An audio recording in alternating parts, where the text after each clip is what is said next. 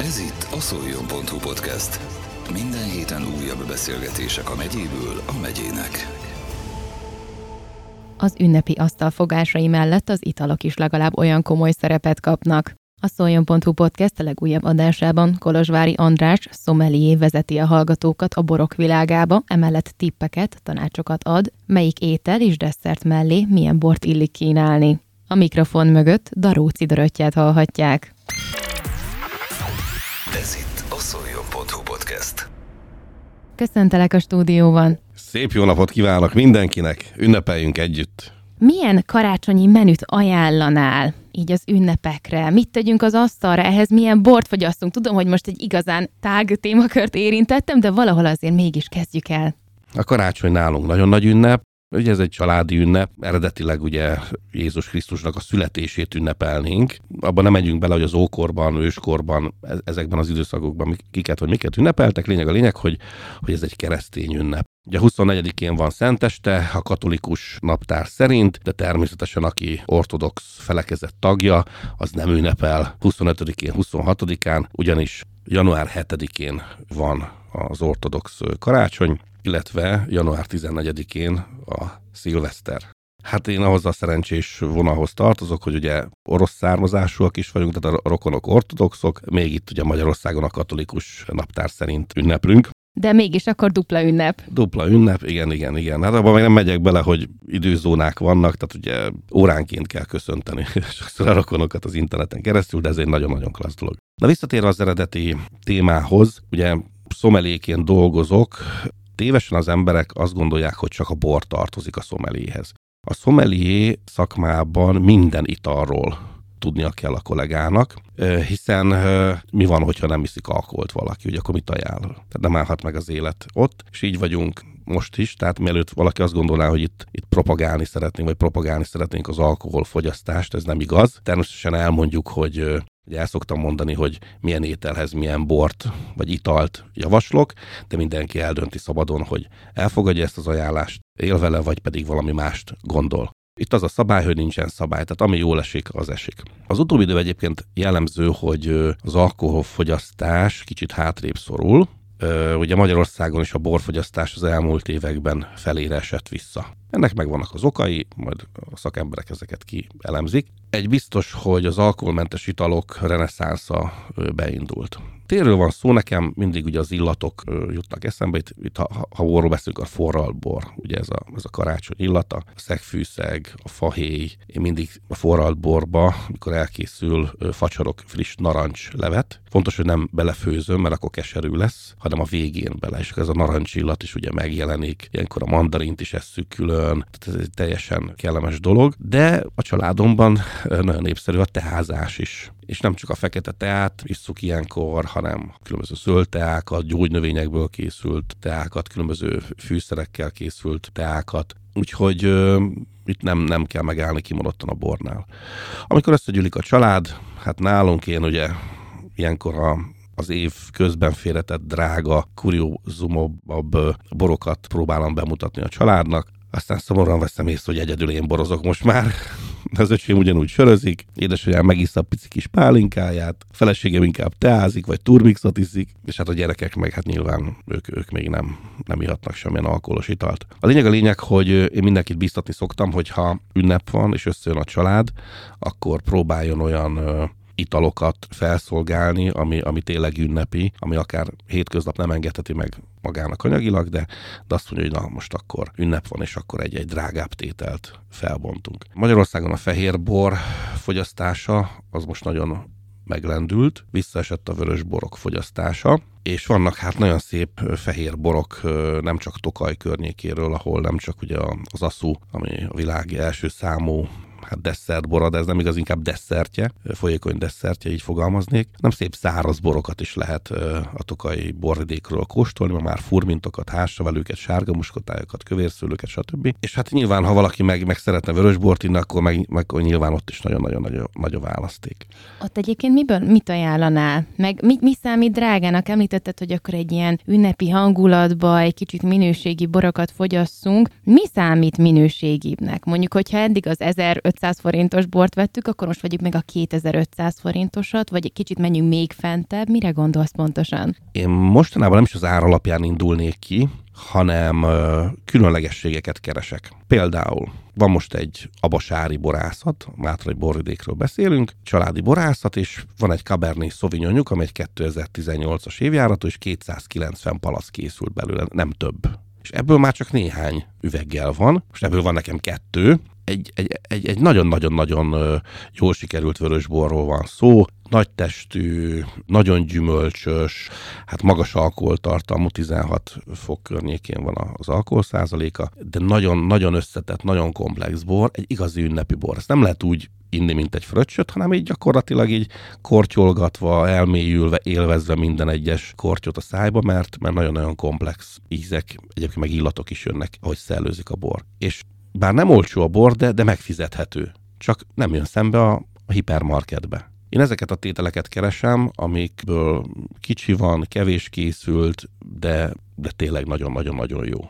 Tehát ezeket akkor úgymond az interneten érdemes megrendelni, vagy csak onnan tudjuk megrendelni, meg még jó, hogy itt vagy, mert legalább elmondod, hogy akkor mit rendeljünk, mert most aki nem borszakértő, vagy nem szomelié, akkor nem biztos, hogy tudja, hogy mi számít például a különlegességnek. Ő csak úgy meg megkóstolgatja, ez ízlik, ez nem olyan finom, és akkor ugye az alapján dönt. Tehát akkor honnan tudjuk ezeket beszerezni? Így van. Tehát ugye, ha valaki, valaki ez nem érdekel ez a téma, csak hogy legyen otthon bor, mert jön az öcsém, apukám, bárki ezt szereti a bikavért, akkor nyilván elszalad a hipermarketbe és megvásárolja ott az akciós borokat. Semmi baj nincsen ezzel. Ha valaki viszont tényleg rákészül az ünnepre, és azt szeretné, hogy, hogy legyenek különleges dolgok, mert hiszen megválogatjuk az ételt is erre az ünnepre, akkor így az italokkal is csináljuk ezt. Kicsit utána olvas, milyen borversenyek voltak az elmúlt időszakban Magyarországon, vagy külföldön, ahol magyar borok is szerepeltek, és jól szerepeltek. Én azt gondolom, mindenki kéne elindulni. Hát nyilván, aki meg ugye benne van a szakmában, és hát napi szinten olvas bloggereket, szakmai újságokat, az annak már kialakult egy, egy irányvonala, hogy, hogy merre induljon el, és ma már gyakorlatilag webáruházakból pár nap alatt megérkeznek ezek a, ezek a különleges tételek, vagy pedig magától a borászattól is meg lehet vásárolni. Sőt, most úgy látom, hogy a magyar állam támogatja is azt, hogy, hogy a borászatoktól közvetlenül vásároljon az ember vagy a cég, céges ajándékot, ott áfás kedvezményeket lehet igénybe venni most. Tehát én azt gondolom, hogy kicsit utána kéne olvasni ezeknek a dolgoknak. Mi van abban az esetben, hogy tudjuk, hogy ilyen szülinap, akár tényleg karácsony névnapra a családtól szoktunk kapni borokat. De van, amikor az a családtag se igazán tudja, hogy most milyen bort adott. Akkor mi utána erre így keressünk rá az interneten, és akkor valahogy járjunk utána, hogy ez jónak számít, nem jónak, testes, szőlősebb, félszáraz, félédes, édes, száraz, tehát hogy, hogy mit kezdhetünk egyébként ezekkel a borokkal? Hát először is, ha ajándékot kapunk, akkor ajándéklónak ne nézd a fogát, ugye meg kell köszönni Jogos. és félretenni. Elképedek azon, amikor Facebookon feltesznek borgyűjteményeket, hogy eladó, és több száz tétel van lefotózva, amit évek, évtizedek óta gyűjtött össze valaki, és mindegyik gagyi. És ilyenkor mit lehet ezzel csinálni? Semmit. Tehát semmit. Tehát még fénykorukban se volt igazán jó minőségű bor. Ezek a tömegborok, amiket annó megkap, megkapott, lehet, hogy egy éven belül, vagy két éven belül meg lehetett volna inni, vagy felhasználni forralbornak, de így, így hogy, hogy 20-30 évesek, és már látszik, hogy, hogy, hogy szétoxidáló, tehát a palacban is már barna, fehér volt fehér bor, meg stb. De ezeket tényleg nem lehet mit kezdeni. Tehát azért ö, ö, voltak jó évjáratok, meg vannak is jó évjáratok. Hozzáteszem az ideje a 2023-as, ez egy nagyon nehéz év volt a szőlészeknek. Magyarországon a szőlők nagy része ö, gyakorlatilag tönkrement a szüret előtt különböző fertőzések, ö, lisztharmad fertőzések, egyéb fertőzések tönkrevágták. Ami megmaradt egészséges szőlő, egy részét ellopták, megették a vadak, stb. Tehát kevés bor készül 2023-ból, de azok szerintem jók lesznek. És az ember kicsit utánolvas, és, és, és megnézi, hogy milyen évjáratok vannak forgalomba, és megnézi, hogy jó évjárat volt, vagy nem volt jó évjárat. Ugye, mit tudom én, 97-es év jó évjárat volt, 98-as nem volt rossz, 99-es nagyon jó volt, 2000-es csúcsévjárat volt, 2000-es rossz évjárat volt, 2002-es megint jó évjárat, stb. Elkezd így szépen nézegetni, akkor lehet, hogy azt mondani, hogy 2014-es évjáratot nem vesz, mert az egy nagyon rossz évjárat volt. Tehát ezek azért úgy, úgy, úgy mankók, tehát úgy, úgy, úgy, úgy segítenek. Én nem nagyon szeretem a nagyon nagy borászatok borait vásárolgatni, vagy, vagy, vagy kóstolgatni, mert olyan biztosra mennek, nagyon komoly korszerű technológiával dolgoznak, hogy szinte rossz évjáratból is nagyon jó minőségű bort tudnak készíteni, és én inkább a természetesebb borok, borokat szeretem kóstolni. Magyarországon ugye szigorú bortörvény van, de így is 3000 adalékanyagot megenged a a szabály, a törvény a borásznak használni. A borász nem akar rosszat, tehát szeretne egy jó bort készíteni, ugye leszüreteli a szőlőt, elkészül ugye a must, nagyon egyszerűen mondom, beledob egy úgynevezett faélesztőt, és elindul a, az erjedés. Mert neki nincs ideje már a borásznak várni, hogy lesz szíves a, a must beindulni, mert neki, mit tudom én, november 11-ére Márton napra már a kézbort le kell tenni, és most éppen szeptember van, tehát sietni kell. Igen, de ennek milyen hátrányai vannak, vagy van-e hátránya?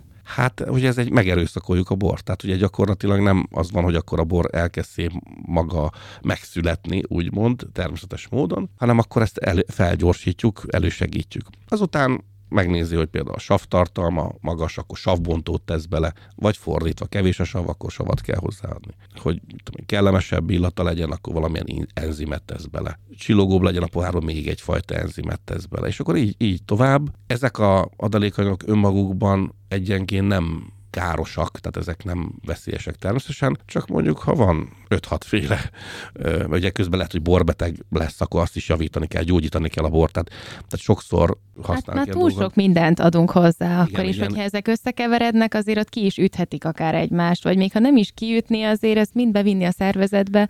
Igen, és én most már ott vagyok korban, hogy, hogy érzékeny vagyok bizonyos borokat megkóstolok, akkor már érzem, hogy hú, ez nekem nem. Tehát, hogy, hogy egy kis fejfájás itt, egy kis, akár rosszul lét is el, el tud menni a dolog. Nekem ezek, ezek nem kellenek. Tehát megvannak azok a borászok például, amiket én már nem, tehát jó a kapcsolatunk, de köszönöm, nem, nem kísérletezek már, mert nem, nem voltak jó tapasztalataim. De például most egy, egy csopaki családtól kaptam egy palack saját friss fehér bort, és el vagyok ájulva. Tehát, hogy, hogy tegnap így felbontottam főzés közben, és hát meg is dicsértem őket, hogy hát gyakorlatilag semmiből, tehát saját kézi születelésű, semmi adalékanyag a kénen kívül, amit, amit használnak, hogy tiszta legyen, semmit nem használnak. Lefejtették az idei bort, lepalackozták egy palackkal, és fú, köszönöm szépen. Tehát így ennél finomabbat, zamatosabbat mostanában nem is nagyon ittam.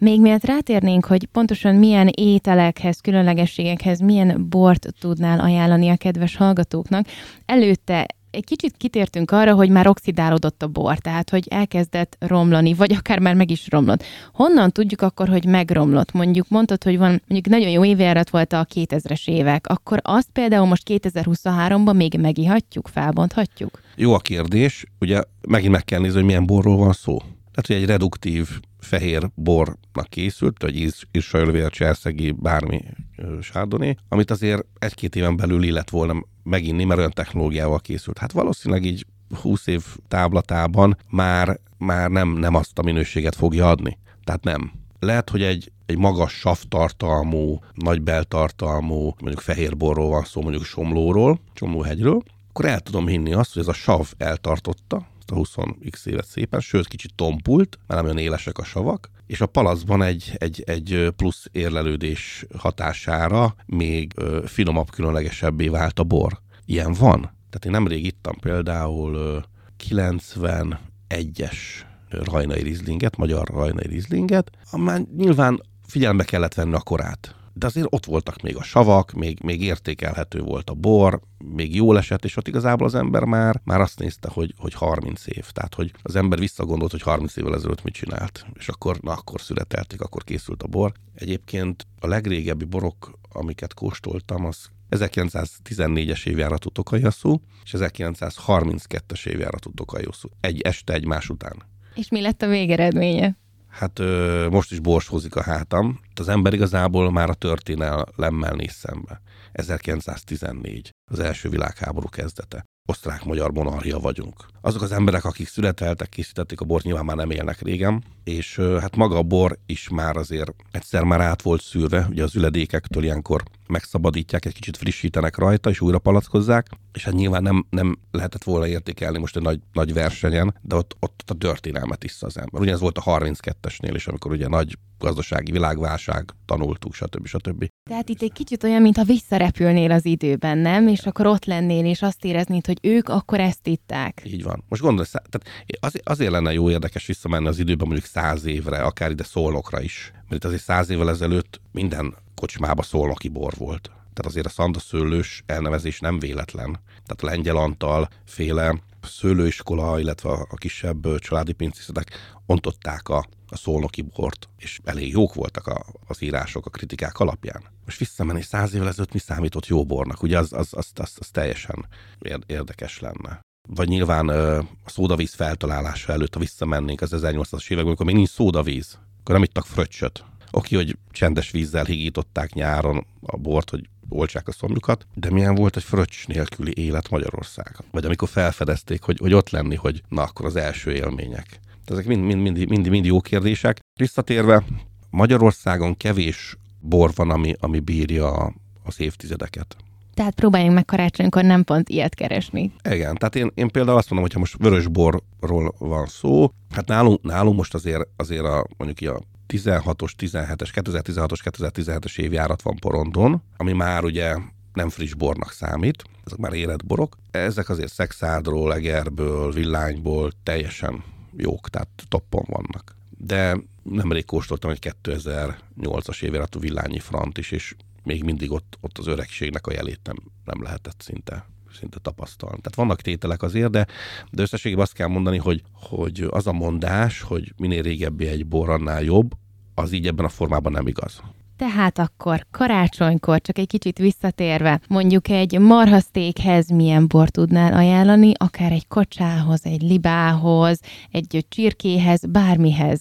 Hát ugye a karácsony itt a nagy evészeteknek a, az időszaka, és hát valóban ilyenkor Magyarországon tradicionális ételek kerülnek elő, előkerül a hal, ugye, hogyha most, mit tudom én, egy rántott pontypatkóról beszélünk, amit nálunk is nagyon szeretnek, ha borról beszélünk, akkor fehér bort javaslok mindenképpen, és nem egy, egy feltétlenül egy, egy könnyűt, hogyha zsíros a hal, az kell, kell egy kis alkohol, kell egy kis test, tehát itt, ott mit tudom én, egy, egy jó olasz rizlinget Balaton északi részéről el tudnék képzelni, de akár egy, egy jó, jó furmintot is, mondjuk száraz furmintot Tokaj hegyaljáról. Ha nyilván halászlét teszünk, ott már más a helyzet, hiszen bár ugyanaz a ponty, amiből készült, itt már azért a fűszer, a paprika elviszi a, a, a borokat, és itt már ugye klasszikusan a Schiller bort szoktuk ö, javasolni, ugye a Schiller a rozé és a vörösbor közötti bortípus. És hagyományosan Magyarországon kadarka szőlőből készítették, na már azért van kékfrankosból is,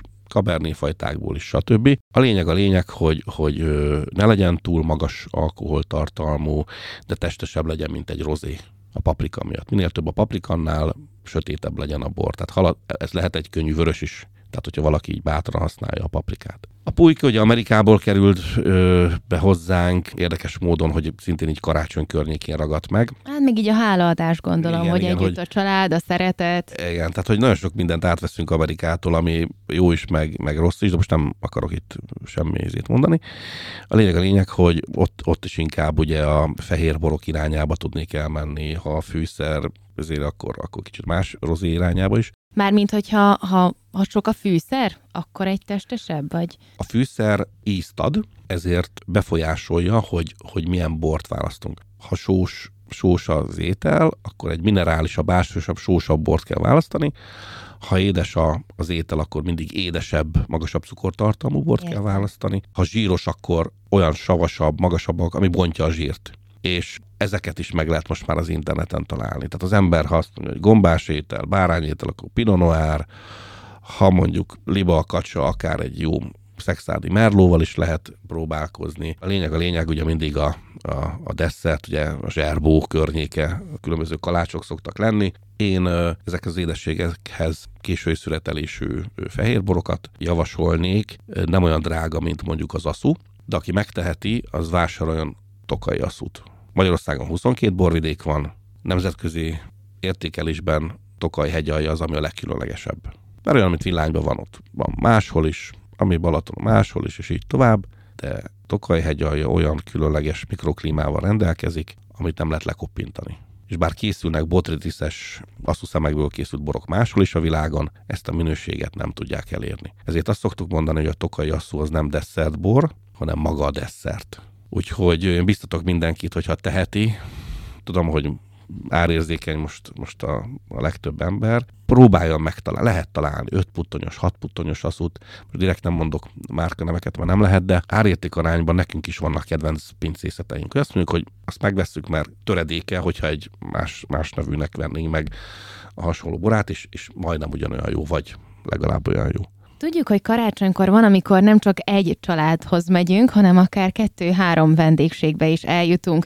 Mi van abban az esetben, hogyha amiket most beszéltünk, ételeket és borokat, ezt mindenhol felkínálják nekünk? Tudjuk keverni? Keverhetjük egyáltalán mondjuk akkor délelőtt pulykát eszünk, késő délután eszünk kacsát, és este pedig egy halászlével zárunk. Ebben az esetben mit tehetünk? Nagyon jó a kérdés. Hát a legtöbb a legtöbb általam ismert ember vagy nem iszik egy pohár bort sem, vagy ha iszik, akkor végig isz. Tehát, hogy akkor az, ameddig jól esik. Tehát persze, tehát, hogy, hogyha ha, ha lehet, mindig a könnyebbel kezdjük, és úgy haladjunk a magasabb alkoholtartalmú italok felé. Van az a jó magyar szokás, hogy pálinkával kezdeni, és akkor utána, ugye 50 fokos pálinkával, és akkor 4%-os sörrel, utána 12%-os borral, stb.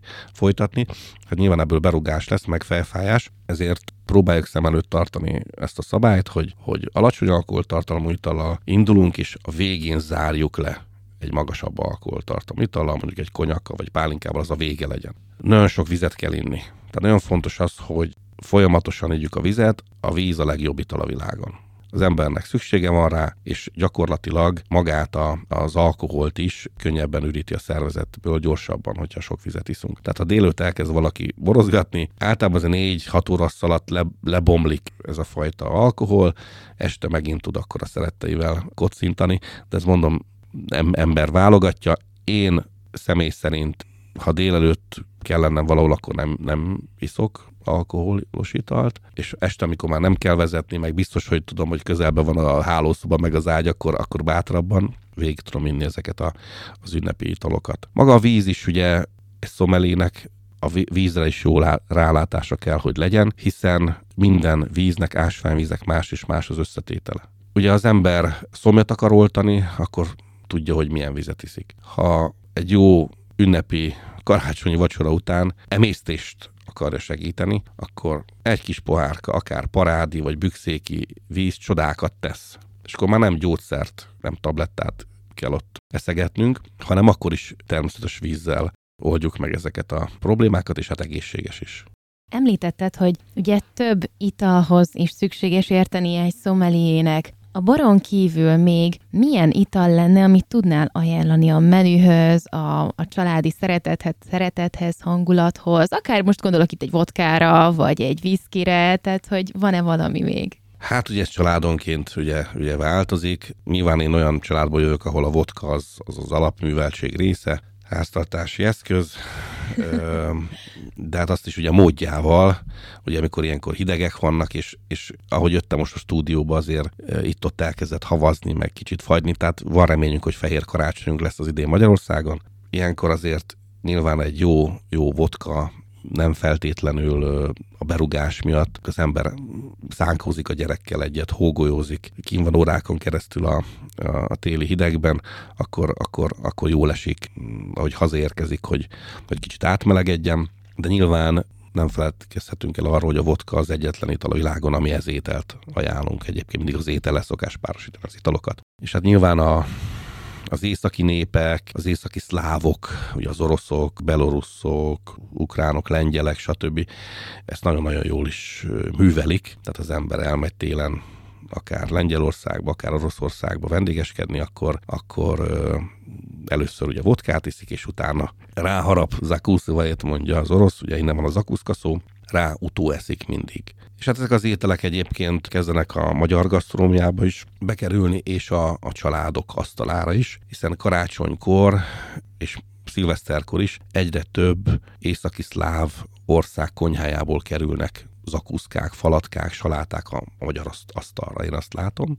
Mindig van ugye valamilyen aktuális divat a gasztronómiába, ugye hol egy kis indiai vonal jön be, hol egy kis keleti táj, kínai vonal jön be, előtte észak-amerikai, olasz, stb.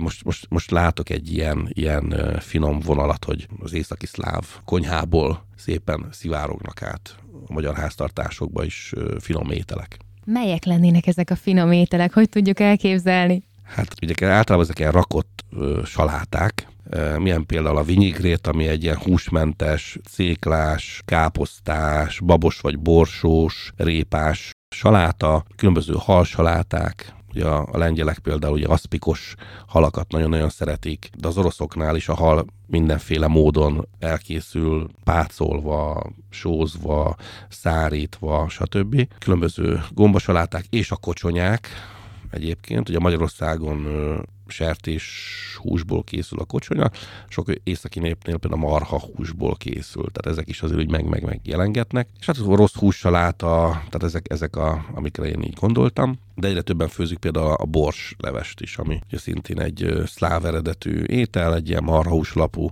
káposztás, céklás leves egyre több háztartásban megjelenik, vagy a szaljánka, kicsit ilyen sós, belefőzött sósuborkától, savankás, tartalmas, vegyes húsos leves. Tehát igazából a lényeg nem az evészet, meg az ivászat, ez, ez igazából katalizátor. Igazából a család a lényeg, hogy összejöjjünk, és nem győzöm hangsúlyozni a család fontosságát. Rövid az élet, kemény az élet és hát minél többet legyünk együtt. Együnk minél finomakat, együnk finomakat, finomakat, ugye ez mellett így van, és hát ne, ne, ne szűkölködjünk egymás dicséretével. Tehát így, így mondjuk el a másiknak, hogy mennyire fontos nekünk, mennyire hálásak vagyunk neki, mennyire szeretjük. Erről szól a dolog, az ünnep, hogy együtt legyünk. Zárásképpen mit adnál útravalónak a hallgatóknak? Legalábbis így kifejezetten én most arra gondolok, hogy mi lesz nálatok terítéken karácsonykor, és ehhez milyen italt fogtok fogyasztani? Hát nálunk, amikor összejön a család karácsonykor, hát tele van az asztal. Édesapám is mindig azzal kezdte, hogy, hogy összejöttünk 89-en, hogy eleve csak hogy csirkeszomból 40 darabot vásárolt, és akkor tényleg sült csirkék, töltött pulykák, birka pörkölt, édesanyám a különböző főzelékeket készít ilyenkor, mindig van borsleves, édesanyám nem marhából, hanem sertéshúsból készíti, az mindig van, rengeteg sütemény, oroszos pirogok, rétesek, beigli, torta, de gyakorlatilag úgy kell elképzelni az asztalunkat, hogy, hogy, hogy nem látszik az asztal terítő. Tehát így... Megadjátok a módját, igen, akkor igen, ezért igen, tényleg a karácsonynak. Igen. És akkor ugye össze szoktunk jönni, köszöntőket mondunk, mint említettem, sajnos most már így, így begoszlik, hogy, hogy ki mit iszik, különböző stílus italokat, én, én borozgatok, az öcsém sörözget, édesanyám pici pálinkát iszik, a feleségem is inkább teázgat mostanában, és hát ugye vannak a gyerekek, keresztgyerekek, akik még ugye igény volna rá, de nem ihatnak alkoholos italt, úgyhogy ők, ők mindenféle üdítőket isznak, és egy ilyen bőséges vacsora után szoktunk bemenni egy külön szobába, ahol ugye a karácsonyfa fel van állítva, és akkor a végén a rengeteg étel, mert nem látszik, hogy mi fogyott, igazából becsomagolásra kerül, és hát minden család viszi haza, és akkor szerintem egy, egy hétig azt tesszük.